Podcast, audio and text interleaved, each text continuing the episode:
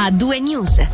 E in apertura del nostro spazio dedicato appunto all'attualità della Svizzera italiana ci colleghiamo subito con Palazzo Civico a Lugano dove tra meno di mezz'ora si terrà la commemorazione organizzata dal municipio per ricordare l'ex sindaco Marco Borradori. Per noi sul posto, anche in diretta tv per chi ci sta seguendo su Radio Ticino Channel, c'è Michele Sedili. Buonasera Michele, a te la parola.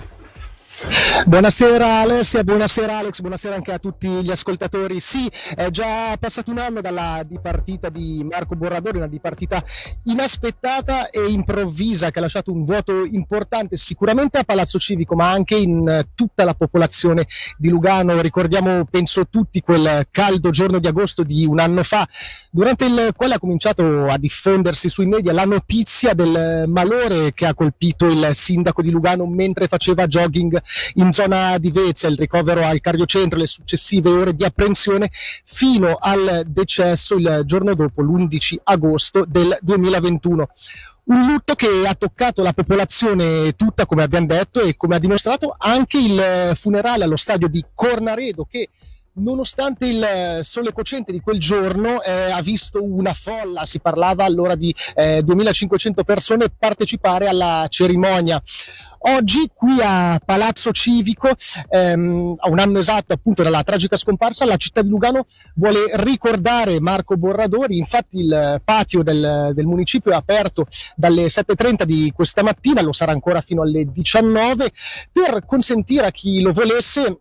eh, di passare, dedicare un pensiero, un momento eh, all'ex eh, sindaco. Noi siamo qua più o meno dalle 17 e già si sono viste passare, entrare diverse persone, chi ha portato dei fiori, chi magari una lettera, chi semplicemente ha dedicato appunto un eh, pensiero all'ex sindaco Marco Borradori, mentre eh, appunto come avete detto fra poco meno di mezz'ora, un 20 minuti circa alle 18.10,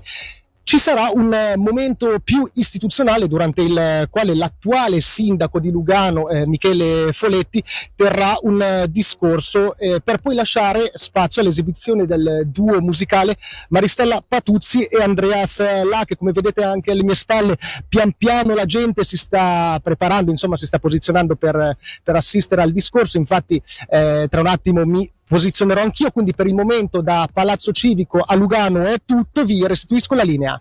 Grazie mille Michele, noi ci ritroveremo quindi più tardi, da Lugano noi ci spostiamo ora a Locarno per parlare di Festival del Film che si dirige verso le battute finali di questa 75esima edizione, possiamo quindi iniziare a trarre i primi bilanci. Bilancio in questo caso del direttore operativo Raffaele Brunsvig, vi proponiamo subito un assaggio dell'intervista che andrà in onda in versione integrale alle 18.30. Come sentirete l'affluenza in Piazza Grande è tornata ad essere quella dei tempi migliori, mentre rispetto ai livelli pre-pandemia nelle sale si è registrata una flessione che lo stesso Brunswick e il festival si attendevano è stata un successo da tutti i punti di vista. A dispetto dello scorso anno, quest'anno il pubblico c'è stato davvero tutto e questo è un successo straordinario, era l'unico elemento che non potevamo controllare noi, per cui siamo evidentemente molto felici e grati. Per quanto riguarda Piazza Grande, le cifre sono raddoppiate rispetto allo scorso anno, quindi siamo tornati ai livelli del 2019, quindi del pre-pandemia e questo era il massimo a cui potevamo aspirare, sapendo comunque che la situazione del cinema è tutt'altro che semplice. Quindi questo è un successo. Per quanto riguarda le sale c'è una lieve flessione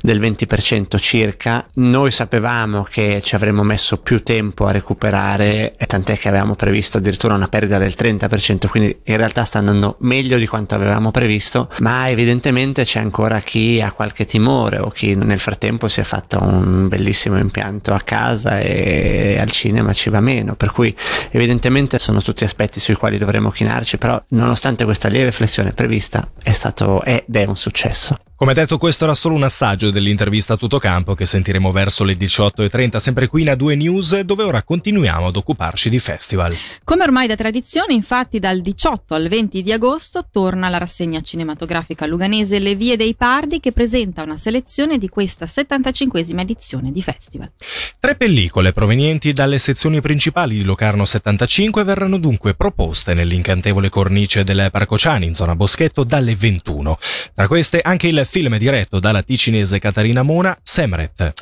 Ci spostiamo ora a Viganello, dove, come riporta Ticino News, una decina di bambini si è sentita male dopo aver pranzato all'asilo nido dell'istituto Fogazzaro. All'origine del malessere ci sarebbe un'intossicazione alimentare, ma fortunatamente nessuno è stato ricoverato. I bimbi avrebbero mangiato un'insalata di riso, la questione è ora in mano agli esperti del laboratorio cantonale che dovranno capire cosa ha provocato l'intossicazione.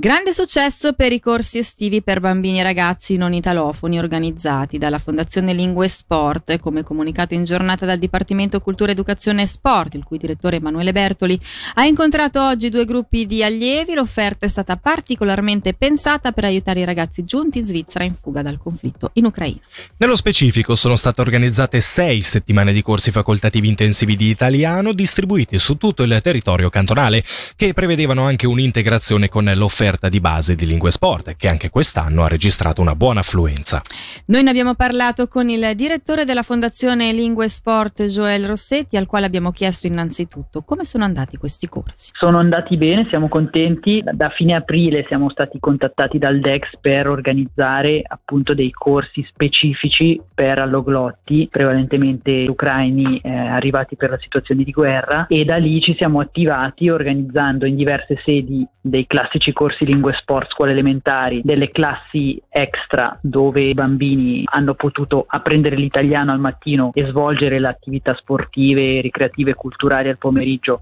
integrati con i ragazzi ticinesi. Stessa cosa con due sedi delle lingue sport scuole medie e inoltre delle sedi extra nelle due settimane di agosto dove invece ci si concentrava unicamente sull'insegnamento della lingua italiana al mattino. Complessivamente abbiamo avuto